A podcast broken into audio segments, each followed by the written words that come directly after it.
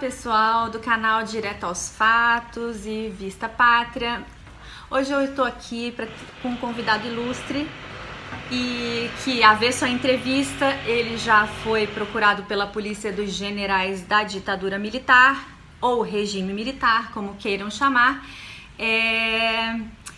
Muitos devem conhecer algumas histórias da luta armada da época do regime e eu tô aqui com o Fausto que vai nos contar a incrível história de vida dele que militou nos grupos de esquerda da luta armada, ele foi da VPR do grande e conhecido Carlos Lamarca e hoje ele é um grande defensor do nosso governo Bolsonaro.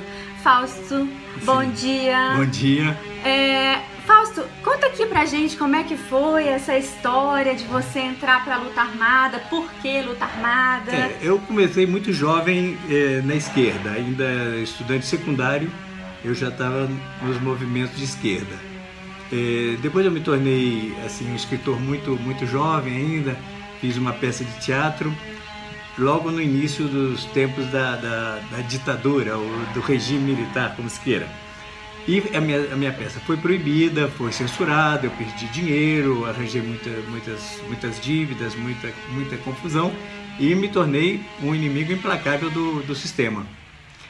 Não só por isso, porque também é, a verdade é que hoje já se sabe, né, a Embaixada dos Estados Unidos já, aliás, o, o, a Casa Branca já divulgou os fatos de 50 anos atrás e hoje a gente sabe que o, o golpe de 64 foi é, armado dentro da Embaixada dos Estados Unidos. Então era um golpe realmente contra o Brasil. Né? Naquele momento eu tinha essa convicção e hoje, hoje isso já é um fato notório, porque isso, o, próprio, o próprio governo norte-americano já divulgou esse fato. Então a gente hoje sabe que realmente quem lutou contra a ditadura estava lutando pelo Brasil contra é, um regime que tinha tirado um presidente eleito, bom ou ruim, eu acho até que era bastante ruim, mas era um presidente eleito. É, na, minha, na minha formação, eu, eu entrei para o Partido Comunista com 17 anos e saí com 20 anos. Aos 20 anos eu já estava totalmente desiludido do comunismo. E é, quando começou o movimento armado, eu achei que realmente era uma forma de criar uma opção é, de oposição ao governo, porque não havia nenhuma. O, a ditadura tinha proibido todas as manifestações partidárias e não é, contra o sistema. Então, a única maneira que havia naquele momento realmente de fazer oposição ao governo, já que não havia outra, era a maneira armada. Isso é, eu entendi depois, né, que é, os governos inteligentes nunca levam ao extremo a, a oposição e, e, a sua vontade. Sempre tem que haver uma abertura, porque quando você leva ao extremo, você obriga também que o adversário vá ao extremo. E foi o que nós fizemos. Nós éramos todos muito jovens, eu tinha 22 anos, então é, é, naquele momento a gente tinha uma ideia muito, muito pouco é, racional né, do que é a sociedade, do que são as pessoas, do que são os regimes econômicos, do que é o capitalismo, do que era o comunismo. A gente não tinha essa noção. Eu aprendi isso a duras penas, vivendo em países comunistas, né? Aí eu entendi realmente o que era o comunismo, o que era o socialismo, o pseudo-socialismo, né? Que eram regimes totalmente desumanos, é, ditatoriais, perversos, piores do que a ditadura brasileira, eram bem piores. Eu falei, bom, então, entre o, o, o ruim e o pior, eu prefiro ficar com o ruim, porque pelo menos aqui a gente sabe aqui, aqui se ater, e lá não. Lá não há, não há espaço. Lá você não pode dizer nada, você só tem que obedecer. E mesmo assim você pode ser atropelado pelo sistema. Vocês são sistemas é, monstruosos, né? Realmente eu vivi coisas e que eu consegui entender, mas aí já tinha também um entendimento um pouco melhor. Nunca fui assim um opositor aberto, né? Pelo, sobretudo quando eu estava vendo dentro daqueles países, porque eu sabia que eu desaparecia assim como, como nada, né? As pessoas somem ali como, como nada. Gente, o Fausto, a primeira esposa dele também militava junto com ele. Não, na verdade não, ela não era militante. Ela era só minha esposa. Ela se tornou militante depois já no exílio, né? Mas na, na época ela não era militante, nunca foi. Ah, e a ela, história ela... do memeógrafo existiu mesmo? Existiu. o Fausto então... vai contar essa história para vocês que é muito boa. Não é boa, mas é boa. é o seguinte, é, naquele tempo eu era assessor do ministro da Educação, ministro Tarso Dutra, que foi um excelente ministro. E é, eu era um jovem, aparentemente, assim, com, com uma boa. É, um perfil interessante, né, do ponto de vista administrativo, tanto que me guindaram a um posto bem elevado dentro do Ministério da Educação, sendo eu o cara mais jovem do, do, do grupo, da equipe. E por essa razão, é, eu já, já era dono de uma escola, abri uma segunda escola e tinha um cargo importantíssimo no Ministério da Educação, né, com 20 e poucos anos. E é, nessa, nessa escola eu, é, nós tínhamos um funcionava né, uma retaguarda da, da luta armada na nossa escola, que era imprimir material contra o regime no mimeógrafo da escola. Só que esse mimeógrafo, o pessoal do setor estudantil da organização achou que o mimeógrafo estaria mais bem empregado se ficasse no setor estudantil, que o pessoal era mais agitado e nós, o pessoal que estava ligado à luta armada propriamente, não se expunha tanto, não podia se expor, né? Então eles acharam, não, mas vamos botar o mimeógrafo lá no nosso aparelho, porque lá a gente vai divulgar mais coisas da favor da Revolução. e assim o mimeógrafo foi para o tal do aparelho dos estudantes. E, o, claro, poucos meses depois a polícia descobriu, prenderam o, o mimeógrafo e consequentemente descobriram qual era a trajetória que aquele Melvin tinha feito, que tinha passado por uma escola, com nota fiscal e tudo, e foram à escola. E a gente já sabia que eles iam, já tinha preparado um recibo mostrando que tínhamos vendido para alguém, uma pessoa desconhecida e tal, e aquilo serviria como álibi para a gente se livrar. E realmente isso nos, nos deu um tempo, mas era muito precário. A gente sabia que a partir dali eles iam chegar, tanto em mim como na, na minha mulher, que era diretora da escola é, ela tinha esse contato assim indireto com, com o trabalho da, da, organização, mas ela não tinha conhecimento de nada. Ela conhecia, claro, ela conhecia todos os dirigentes máximos da organização, né? Que todos se reuniam na minha casa, né? A minha casa era assim, digamos, o centro da, da, da luta armada no Rio. Foi o centro, né? No tempo da, ainda que a organização nem nome tinha. Era, a gente chamava de Organização X, porque não tinha nome. Depois, quando juntou com o pessoal de Minas, que era o pessoal assim mais estudantes, um pessoal assim com nível mais mais de euforia e pouca cabeça, é, a coisa foi começou a realmente a, a, a, se desmanchar. A organização foi se desmanchando, né? Todo mundo foi sendo preso porque era gente muito ingênua, não sabia, não tinha muita noção e a organização se desfez praticamente, né? A partir daí. Mas o que sobrou se juntou com o pessoal de São Paulo, que era então o Lamarca que era uma pessoa também que eu já tinha tido contato, que inclusive uma das nossas escolas ia abrigar aquelas armas que o Lamarca tirou do quartel, ia ficar no, no, no subterrâneo dessa Como é que escola. foi essa, isso, isso, esse convidado aí? Os militares nunca souberam de nada disso. Eu fiquei preso um ano, fui torturado durante nove meses, mas eles nunca souberam de nada, porque primeiro porque o pessoal é, tinha muito pouca formação, né? Nosso exército naquela época era um exército de gente assim bem bem de instrução bem limitada, com um nível assim intelectual bem baixo. A inteligência então, também era precária. A, né? inteligência né? é, é, é, é, dar um nome muito pomposo para aquilo, né? Tinha inteligência. Então, para nós que tínhamos assim jamais, é, só tinha duas opções: ou eles nos matavam, ou a gente ia enrolar. E enrolamos mesmo, enrolei o tempo todo. Eu nunca disse nada, eles nunca souberam nada que saísse da minha boca, nunca. É, foi foi de alguma maneira, hoje eu me sinto responsável pelo desenvolvimento da, dessa, desse novo terrorismo que existe gente, no Brasil. A gente está com, com um é. visitante aqui perto é. do Fausto, um gatinho comunista. A gente, hoje eu assumo isso, a esquerda nunca assumirá, né, que nós fomos os responsáveis pelo desencadeamento da, dessa luta marginal, que é hoje o, narco, o, o narcoterrorismo, né, que não sei por que, que ninguém ainda assumiu que isso é uma forma de luta é, contra o Estado né, e que, como tal, não pode ser tratado como crime comum, não pode. Eles hoje têm as mesmas técnicas nossas, mas só que eles são uma multidão. Nós éramos 40 pessoas, gente. A gente desequilibrou a balança do Estado. Agora você imagina milhares. Claro, é gente de formação muito precária, a maior parte, né? Gente assim muito muito humilde.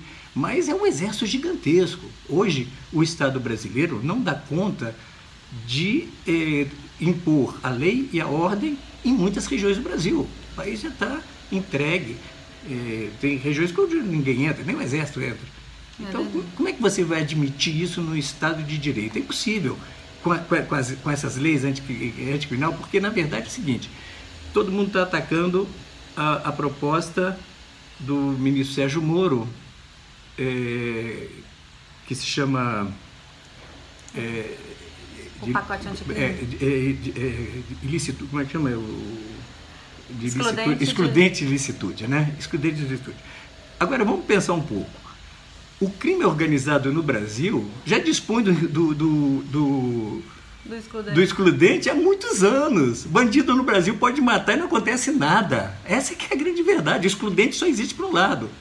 Então, hoje, esse, esse pacote, eu não estou defendendo o pacote do, do, do, excludente, porque eu acho o seguinte: o que o Estado está tentando fazer é o seguinte, assumindo, nós fomos derrotados. Essa é a primeira coisa, o Estado está assumindo isso. Nós fomos derrotados, então a gente tem que usar as mesmas armas dele. Se eles estão excluídos de, dos crimes, nós também temos que botar os nossos soldados, exclu, é, excluir os nossos soldados do crime. Eu acho que essa ideia, apesar que me parece que é a única possível nesse momento, mas eu acho que ela nos leva para um caminho da barbárie. Eu acho muito perigoso. Não é a gente nivelar pelo nível do, que a bandidagem está. A gente tem o seguinte: eu, em primeiro lugar, eu defendo a pena de morte. Eu defendo a pena de morte. Hoje eu acho que no Brasil, é, não defendo como uma, uma verdade universal. Eu defendo que a pena de morte ela tem que ser aplicada em certas circunstâncias e em certos momentos históricos. Esse é um momento histórico que tem que se aplicar.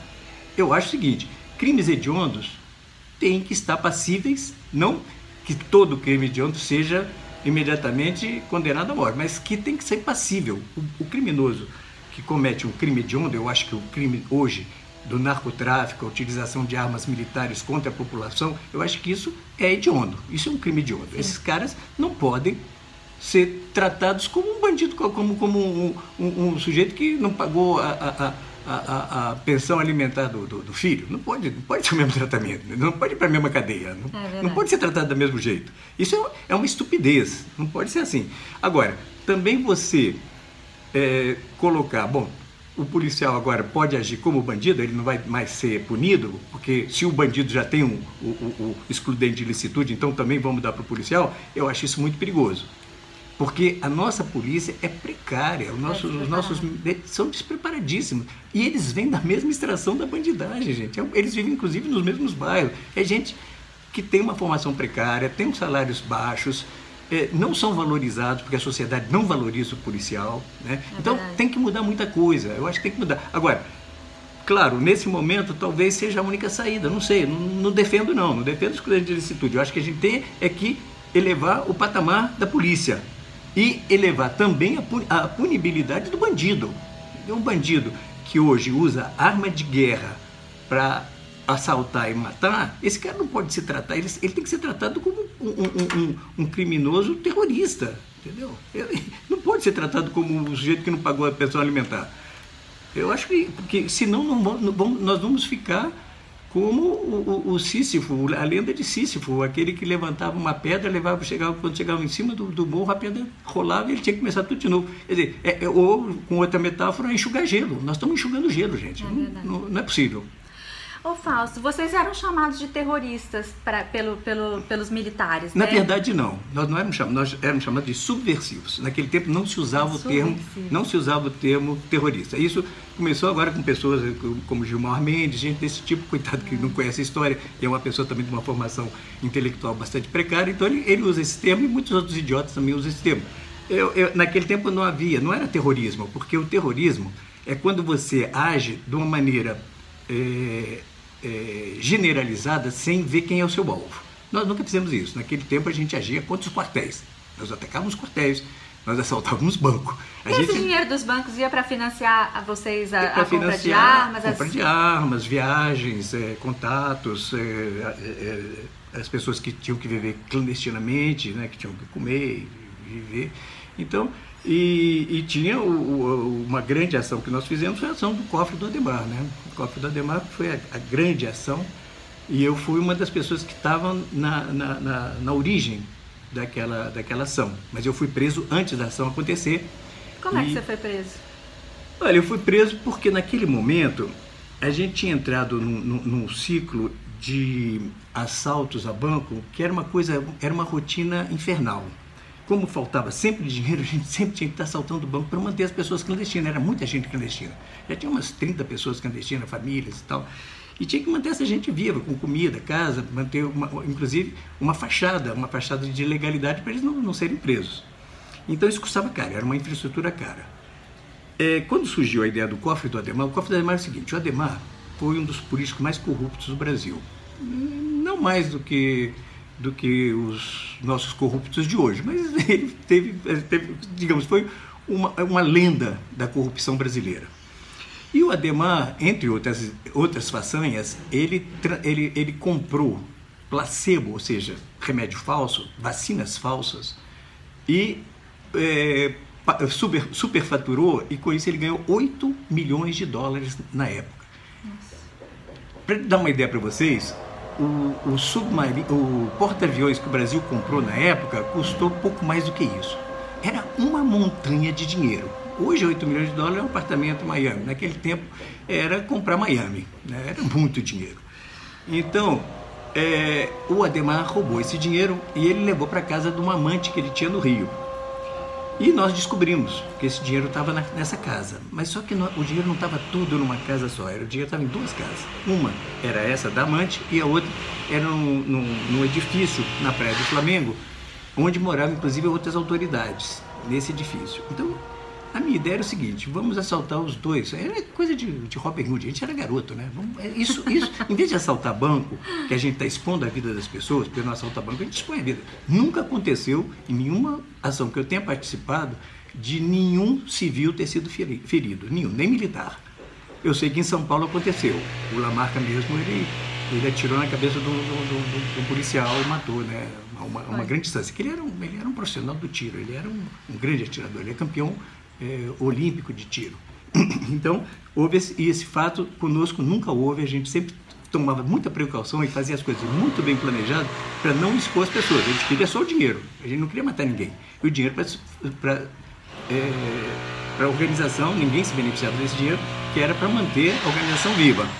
Mas chegou um ponto que eu entendi que nós, távamos, nós tínhamos entrado num círculo vicioso que aquilo era uma estupidez. Porque a ação militar não, nenhuma guerra se ganha com armas. Isso é uma grande ilusão.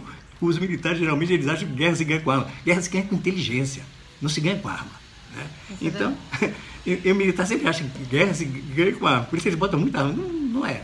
Tem que ter arma, mas tem que ter, tem. antes de tudo, inteligência. Então, estratégia. Estratégia, né? muito, muitas, muitos conhecimentos e, sobretudo, sociológico, esse, o, o movimento da sociedade. E, na verdade, nós não tínhamos conseguido entusiasmar o povo brasileiro contra a ditadura. Né? A, gente, a ditadura estava ganhando terreno e a gente estava vendo que, inclusive, estão fazendo coisas que eram certas, estão fazendo coisa certa. Então, fazer oposição pela oposição, eu sempre fui contra. Eu nunca fui aquele cara obstinado, não, vamos fazer de qualquer. Não, eu não era, não pensava assim. Eu falei, não, a gente tem que mudar a tática. Assalto a banco não tem mais sentido. Vamos roubar esse dinheiro do Ademar, que é um, é um dinheiro, ladrão que rouba, ladrão tem 100 anos de perdão, vamos roubar esse dinheiro do Ademar e vamos parar com esse negócio de assalto, vamos nos dedicar à política, vamos parar com os negócios militares e vamos... Claro, isso não fazia muita cabeça do, do, do, do grupo mais militarista, né, que tinha, existia, era forte. Mas eu não era desse grupo, apesar de que eu era o comandante militar do Rio. Mas eu não era militarista, eu sempre pensei que o negócio era usar a inteligência. E com isso é, nós decidimos é, dar uma, uma brecada e nos dedicar mais ao, ao cofre. Só que a gente chegou à conclusão que precisava de um, de um agrupamento militar maior do que a gente tinha para realmente fazer o assalto e não tem nenhuma consequência. A gente conseguisse sair isento e ileso com o dinheiro roubado do Ademar. Que o Ademar tinha roubado da, da, da população brasileira, vendendo, eh, dando vacinas falsas para a população de São Nossa. Paulo. Imagina. Então, esse, isso era uma ação bacana, uma ação bonita, né? uma coisa assim que a gente tinha até que se, se, se orgulhar de fazer isso. Assalto a banco já não era uma coisa assim para se orgulhar. Além do mais, porque quando a gente começou a fazer assalto a banco, a gente deu ideia para bandidagem. E, é. e, aí começou realmente esse processo que cresceu até chegar ao ponto de hoje. Mas enfim, então, mas eu fui preso nesse meio tempo. E, e sendo preso, a organização desistiu do assalto ao, ao banco. Até que eu consegui me comunicar com a organização Eu ainda estava na Vila Militar, no, lá na, na, na, fase da tortura, mas eu consegui me comunicar e disse, ó, pode tocar tudo como estava combinado. Foi a única coisa que eu mandei dizer à organização. E eles entenderam. Porque só duas pessoas sabiam o que eu estava falando. Então chegou no ouvido dessas pessoas de entender, pode fazer. E fizeram ação, na qual inclusive a Dilma participou. Indiretamente, mas participou. E essa é a história. Mas já na prisão, quando eu fui preso, eu já estava totalmente descrente do, do, tipo de luta que nós tínhamos empreendido e do caminho que a gente tinha escolhido. Eu cheguei à conclusão que a gente estava totalmente equivocado, que o único caminho de oposição era o caminho político e não o caminho militar. Isso eu entendi na prisão. Ô Fausto, quando você estava preso, vamos contar aqui para o pessoal, é, a sua, a sua ex-mulher estava solta, tava, mas tava, vocês tiveram um problema, né? acharam que ela estava em perigo e a, o seu grupo é, resolveu tirar ela e as crianças do país, do, do né? Brasil. E como é, conta pra gente a história do, do, do, do, do sequestro, do então, voo. Então, essa história aí é uma história também bem complicada, porque a, a, a Marília, inicialmente, ela foi para Minas Gerais, né? Mas Minas Gerais era bem um lugar bem pouco seguro com as nossas duas crianças. Eu tinha um filho de dois anos e um de um ano menos de um ano. O, e o Marcelo também não tinha dois, tinha um ano e pouco, um ano e meio, o outro tinha seis meses por aí. Então ela ficou escondida em Belo Horizonte, mas era muito precária a situação, ela podia ser presa. E, claro, se ela fosse presa, isso seria muito complicado para mim, né? Porque aí eles iam chantagear em cima da, da, da, dos meus filhos. Isso eu não ia entregar jamais. Né? Por, isso, por isso, inclusive, eu acho que eu tirei tanta coragem de não entregar ninguém. Eu não entreguei ninguém por isso, porque eu tinha medo que chegasse nos meus filhos. Né? Isso aí eu acho que qualquer pessoa que tem hombridade em qualquer circunstância que seja, vai sempre defender a sua cria, né? Então, ela foi para Belo Horizonte, mas aí a, situação lá ficou precária e ela foi para o Rio Grande do Sul, onde ela encontrou lá com o pessoal da VAR Palmares, que era a organização que estava na época na qual a Dilma fazia parte. Só que o pessoal militarista, porque essa organização VAR Palmares e BPR surgiram depois que eu fui preso, não existiam ainda. Eu ainda fui preso na, numa organização que se, de, de, se definiu como Colina, que nunca foi verdadeiramente, nunca teve esse nome, mas a polícia mesmo, eh, os militares mesmo começaram a dizer, ficou por isso mesmo, Colina, tudo bem, Comando de Libertação Nacional, o que é uma besteira, porque não se tratava de fazer libertação nacional, se tratava de fazer política anti-ditadura, não, a libertação nacional era no, no Vietnã, que estavam guerreando contra o país estrangeiro. No Brasil não estava guerreando contra o país estrangeiro. Então isso era uma grande bobagem, como tantas outras bobagens que a esquerda sempre fala. Né? Eu era contra tudo isso, mas é melhor deixar para lá, porque tanta gente burra falando tanta besteira, deixa para lá.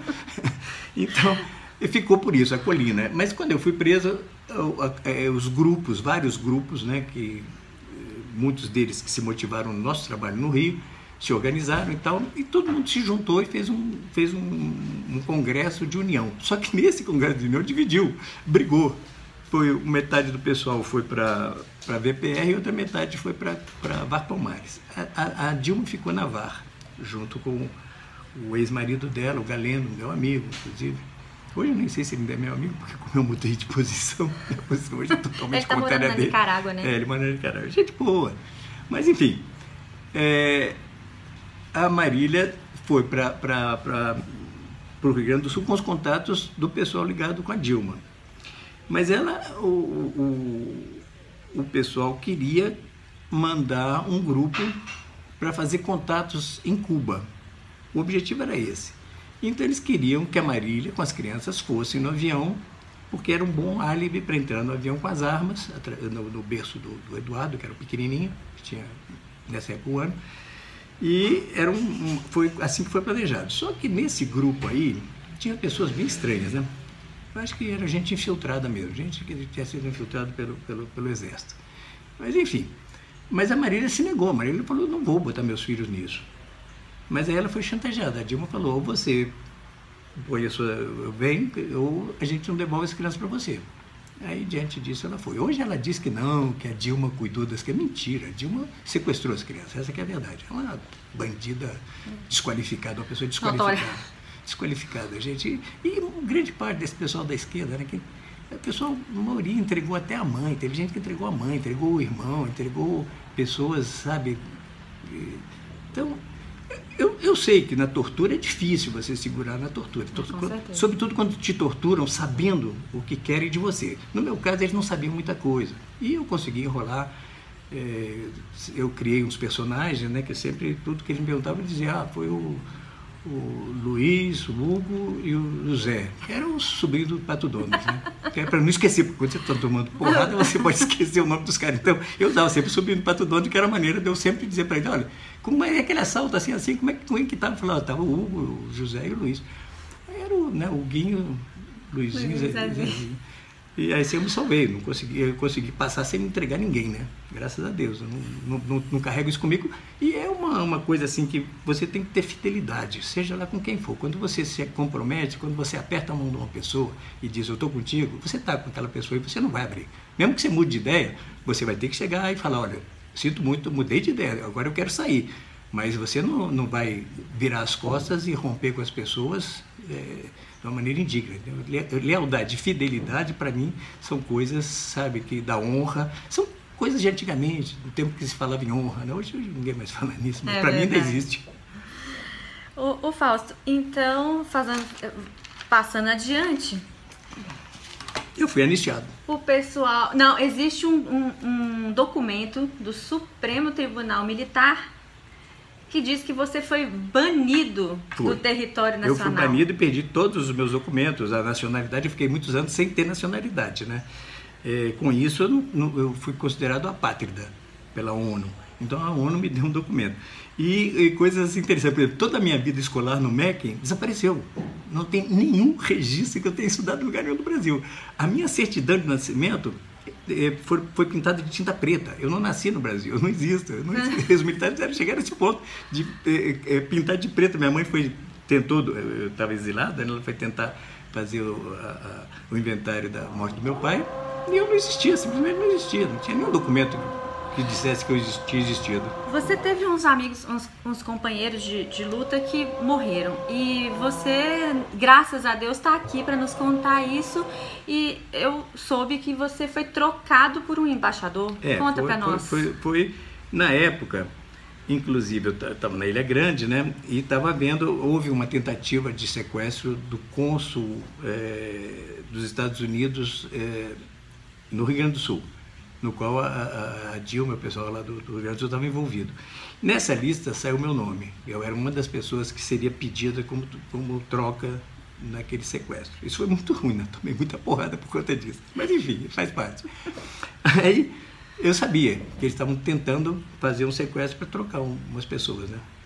É, inclusive, nunca, nunca se cogitou trocar, por exemplo, a Dilma. Ninguém pergunta por que, que a Dilma nunca foi trocada. Claro, ela teve um comportamento horroroso. Ela entregou todo mundo, inclusive a mim. Ela falou coisas de mim que eu teria sido morto. Eu só não morri porque eu fui trocado, porque tudo que ela falou de mim era para me matar. E eles me disseram mesmo que, que eu não ia, sair, não ia sair vivo dali. Mas enfim, mas o, o, o, o embaixador foi, o sequestro do embaixador, né, que foi eh, no Rio de Janeiro, na rua Cândido Mendes, foi um sequestro que de dentro da cadeia, nessa época eu já tinha um contato mais permanente com a organização, né? Eu falei, não façam isso. Vocês estão, vocês estão é, é, é, catucando a onça com a vara curta, como se diz. Nós não temos força para enfrentar a, a, a, o exército dessa maneira, e nem a CIA. É? Se você começa a mexer com o embaixador, você está mexendo com forças muito grandes, muito poderosas. Mas o pessoal era muito inconsequente. Depois que eu fui preso, a organização realmente virou uma, uma bagunça. Porque era gente muito inconsequente, sem, sem, sem noção. Eu tentei, durante o tempo que eu estava na organização, manter o um mínimo de, de, de, de, bom senso né, na, na, na, luta armada. Depois a coisa realmente degringolou. Mas, e aí eu já estava já tava com outras ideias. Eu falei, eu mandei recado, pessoal, não façam isso. Eles falaram, não, nós estamos fazendo o sequestro para te tirar. Eu falei, não faz isso, não, me deixa quieto, não, não, eu não vou ser condenado a uma pena muito grande, seguramente, porque não há prova, nenhuma prova contra mim, tudo que eles tentaram provar não tinha prova nenhuma. Eles nunca conseguiram fazer um inquérito decente a ponto de condenar alguém. Era, era muito incompetente, pessoal, infelizmente. Claro, hoje, o nosso exército, eu tenho orgulho do exército brasileiro hoje. É um exército que formou gente de altíssimo nível, né? Nós temos aí o general Mourão, general Heleno, o general Vilas Boas, falecido, que de memória, né? pessoa que têm uma, assim, uma, uma visão, né, não só de Brasil, como de mundo, pessoas de altíssimo nível. Mas hoje, hoje o nosso exército é formado por gente de outro nível. Naquele tempo realmente era precário, gente, era bem precário. Ainda bem. Mas eu não morri por isso, né? Porque se fosse por conta do que me entregaram de mim, eu estava morto. Porque eu consegui ficar um ano, né, dos quais nove meses sob tortura, sem entregar ninguém. Quando, quando a Dilma entregou todo mundo, aí ficou feio. Por isso que ela nunca foi trocada, né? Por Bom, aí trocaram o embaixador, sequestraram o embaixador da da Alemanha. Da Alemanha. Trocaram pelo falso e você foi mandado para? Argélia. É. Aí a Argélia, minha, minha família estava, minha, minha mulher e meus filhos estavam em Cuba, eu fui até Cuba, mas já dizendo para eles, olha, não tenho nada a ver com esse grupo, estou fora, não faço parte de nenhuma organização brasileira. Isso foi muito claro, falei muito claro lá na, em Cuba, olha, eu não estou, eu vim aqui para ver a minha família, só isso, eu quero sair daqui. Foi muito difícil sair a primeira vez, e, mas eu consegui sair. É, porque naquele tempo Cuba tinha, só deixava sair quem estava no esquema deles. Ele hum. só. Porque, claro, quando alguém saía de Cuba, era monitorado pela CIA, por, por todas as organizações de inteligência do mundo, né? Então era muito difícil tirar alguém. Realmente era difícil. Mas a gente conseguiu sair. Eu consegui sair e, e sair com outras pessoas. E foi aí que eu comecei realmente. Me separei das organizações brasileiras, que eu vi que era um, fiasco, não tinha condição de levar a sério essa luta. Hoje o pessoal se vangloria, nós derrubamos a ditadura, para coisa nenhuma, a ditadura caiu por incompetência, só por isso, eram muito incompetentes. Só por isso que eles caíram, porque eles não, não foram capazes de prever a, a, a, crise do petróleo, não foram capazes, quer dizer, foram, foram fazendo coisas para salvar, mas se endividaram o país, criaram uma série de situações que levaram ao caos econômico, e por isso a ditadura caiu. É Depois veio uma geração de, de, de, pessoas com outra visão de Brasil, com outra visão de mundo. Né? Hoje eu tenho meu orgulho do Exército Brasileiro. Ô Fausto, então você ficou lá na Argélia há quanto tempo? Na Argélia fiquei oito meses. Oito meses. Depois eu saí, fui para fui, bom, fui a Cuba, depois fui para a Itália, da Itália fui para a França, até que saiu a eleição do, do Allende e que até então eu dizia não não é possível que um país eleja alguém de esquerda na América Latina. Isso não vai acontecer isso é impossível. Quando o Allende foi eleito e assumiu eu falei ah, então realmente eu tenho que mudar a minha maneira de pensar a história da América Latina não estou entendendo nada. E eu falei então eu vou para lá vou para lá para entender o que está acontecendo lá e mudar a minha ideia. Então luta armada é, é oposição armada realmente não tem sentido nenhum era, luta realmente é política e era política mesmo mas, infelizmente, terminou do jeito que terminou. Mas também porque a esquerda chilena era muito desunida, né? era uma esquerda esfacelada também, entre muitas tendências. É, tinha um partido socialista é, que eles consideravam de direita, dentro da esquerda se consideravam um partido de direita, não era um partido é, nem de direita nem de esquerda, era um partido de centro, o Partido Socialista do Allende. O Allende era um cara de centro. Mas, claro, foi guindado dentro de uma coalizão que chamava Unidade Popular, na qual o Partido Comunista tinha muita força. E o Chile precisava do apoio dos países socialistas economicamente, porque os Estados Unidos imediatamente é, boicotou o Chile. Né? Assim que o Allende foi eleito, os Estados Unidos boicotou. Então ele precisava de um apoio do, do, do, da União Soviética, e, que, claro, tinha um preço alto, como, por exemplo, Cuba pagou um preço altíssimo pelo apoio da União Soviética, paga até hoje. Paga até, até hoje, hoje. O pessoal está passando fome lá até hoje, né? E Sim. enquanto não sair dessa, dessa, dessa armadilha, porque eles se julgaram uma armadilha. Eu morei em Cuba três anos e eu sei que aquilo dali é muito difícil, sabe?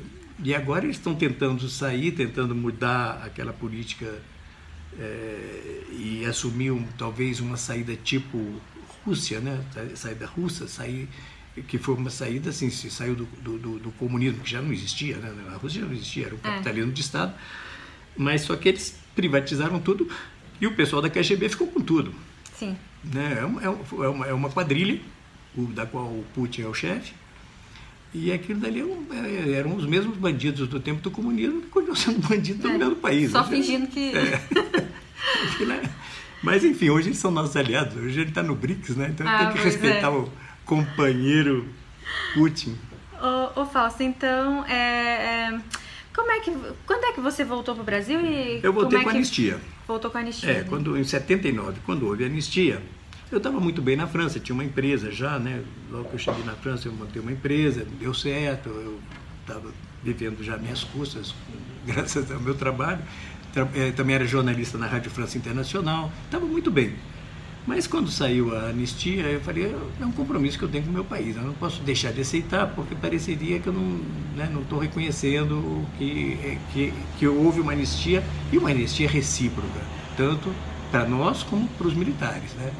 Eu assumi que realmente nós tínhamos errado, que a luta armada foi um erro, mas que também a repressão foi ineficiente e burra. E além do mais, os caras que participaram da repressão depois todos se reciclaram no crime organizado, né? No muitos narcotráfico, deles. muitos deles no narcotráfico, no jogo do bicho, um monte de bandidagem. Então foi um erro, foi um erro dos dois lados. Os dois lados erraram muito, mas eu não podia deixar de aceitar, porque eu achei isso aqui pode marcar um, um novo início para o Brasil, né? Vamos recomeçar, vamos dar as mãos, vamos eh, perdoar os nossos erros e vamos continuar juntos. E eu vim por isso. Mas na hora que eu cheguei aqui, eu vi que realmente o país ainda estava num momento muito difícil, né? Ainda era o general Figueiredo. Eu tentei ver se eu conseguia é, voltar para o, meu, o cargo que eu tinha, mas não consegui na época. Aí eu resolvi voltar. Eu tinha uma empresa em Paris, né? Não ia ficar aqui brigando, podendo viver. Pois é, né? viver Tomar... melhor. Tomar o, whisky, o, o amargo uísque do exílio, né? Pois é, depois de exilado você veio e depois você voltou para o Brasil? É, depois eu fiquei anos fora, fiquei na França, depois montei uma empresa em, Portugal, que não deu muito certo, aí eu me lasquei, voltei para o Brasil. E aí sim, aí foi no governo final, nos apagados das luzes do governo Sarney, eu fui anistiado finalmente e voltei para o governo com o cargo que eu tinha, né, que era é, no gabinete do ministro.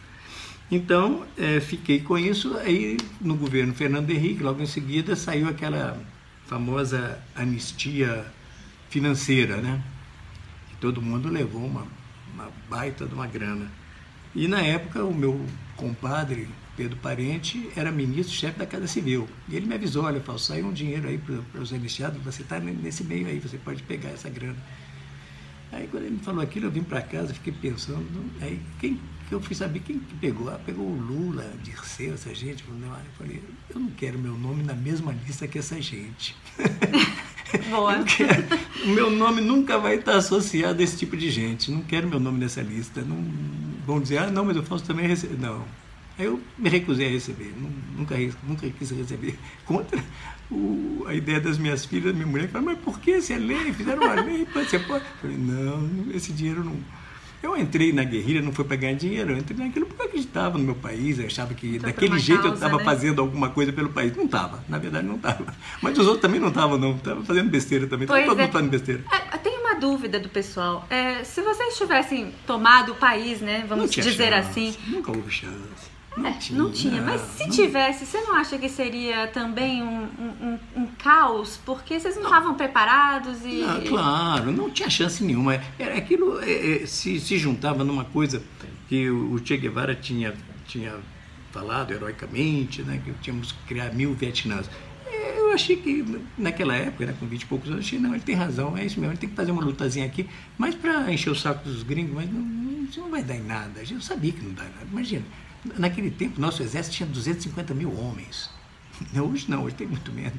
O, o, desde a, da, é. da, desde a, da, da Constituinte acabaram com o exército, né? destruíram o exército. Mas era um exército poderoso. Então, como é que a gente. Imagina, quatro gatos pingados. A gente podia encher o saco deles, catucar podia. Encher o saco podia, mas não mais que isso. Fustigaram bastante na época. É, né? fustigaram. Mas eu sabia que não tinha chance nenhuma. Aquilo era Aí, claro, o, o setor mais direitista, mais, mais burro, né, digamos, das Forças Armadas, usou aquele, aquela luta como, ah, agora e tal, vai ser o horror, vai ser o comunismo. Nunca houve ameaça de comunismo no Brasil, nunca, e nem vai haver. O brasileiro é pacífico, o brasileiro não entra nisso, gente.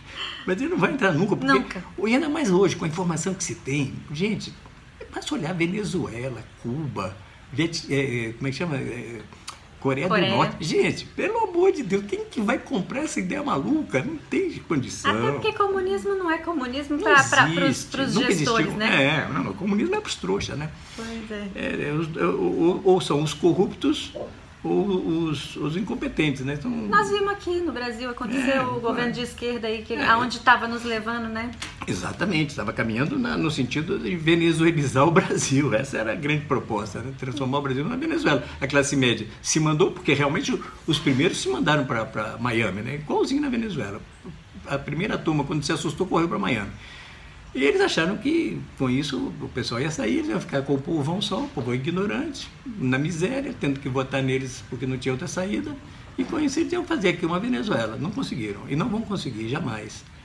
Nossa bandeira vai continuar sendo verde e amarela. Eu com uso certeza. camisa vermelha porque agora não tem mais perigo de me confundir. Né? O Fausto, mas não então... tem nada a ver com isso. Vamos fala aí pro pessoal do Direto aos Fatos, o que, que você e... pensa sobre as nossas próximas, os nossos próximos anos, pelo que, que a gente precisa brigar e pelo que você acredita agora, já que você teve do outro lado, na esquerda. É, dá um, um, recado, suas considerações finais e eu agradeço. Eu já vou agradecer ao Fausto antes de dele fazer as considerações finais, porque ele é um, uma pessoa que eu admiro muito, é um jornalista fantástico, uma pessoa fantástica, eu gosto muito Obrigado. dele, da família. e ele, ele abriu essa exceção de não dar entrevistas é, para o canal Direto aos Fatos, para mim e para Camila Ábido. Eu agradeço imensamente e eu espero que vocês estejam gostando. Fausto vai falar as considerações dele finais. Minhas considerações finais são o seguinte: continuar acreditando no Brasil. Não vamos deixar de acreditar no nosso país. É, vamos lutar pelo que é importante. Hoje, para mim, eu considero a coisa mais relevante hoje para a gente fazer, para mudar a história do Brasil, é a reforma tributária. Essa é a primeira. A reforma, depois as, as outras reformas também são importantes, mas a tributária, para mim, é o que vai mudar o curso da história do Brasil. É pela economia que a gente vai mudar isso, é pela distribuição de renda, emprego, isso que vai mudar o Brasil. E o resto é o seguinte, a gente continua lutando contra essa canalha, esses canalhas corruptos que estão destruindo e continuam ainda roubando e destruindo nosso país. Vamos lutar. E vamos, eu vou continuar lutando pela pena de morte. Corrupto, pena de morte só para crime hediondo. E crime hediondo, corrupção é crime hediondo. Tem que ter pena de morte para corrupto. Aí, e expropriação de todos os bens. Não adianta você é, prender o cara por seis meses, dar uma multa de 500 mil reais, o cara roubou bilhões, o cara vai dar uma. O cara sai rindo, rindo na nossa cara, roubou e vai sair rindo. Tem que, primeiro, expropriar tudo que ele tem, tudo. O que ele já tinha antes, o que era da família dele e o dele, o que roubou, tudo, perder tudo. Primeiro, perdeu, como diz a malandragem, perdeu. E segundo, pena de morte, gente. Os casos mais graves, esses os chefes da, da, da, da corrupção, que a gente sabe quem são, não vou nem citar os nomes, a gente sabe quem são, pena de morte para essa gente. Vamos dissuadir, vamos, vamos botar uma pedra em cima. Fala, gente, não tentem mais esse caminho, esse caminho aqui não vai dar certo. Volta que não deu certo, entendeu? Pena de morte. Agora, não sei se essa é a bandeira, não é a bandeira agora. A bandeira agora é reforma tributária. Reforma tributária. Obrigada, gente. Até a próxima. Obrigada, Fausto.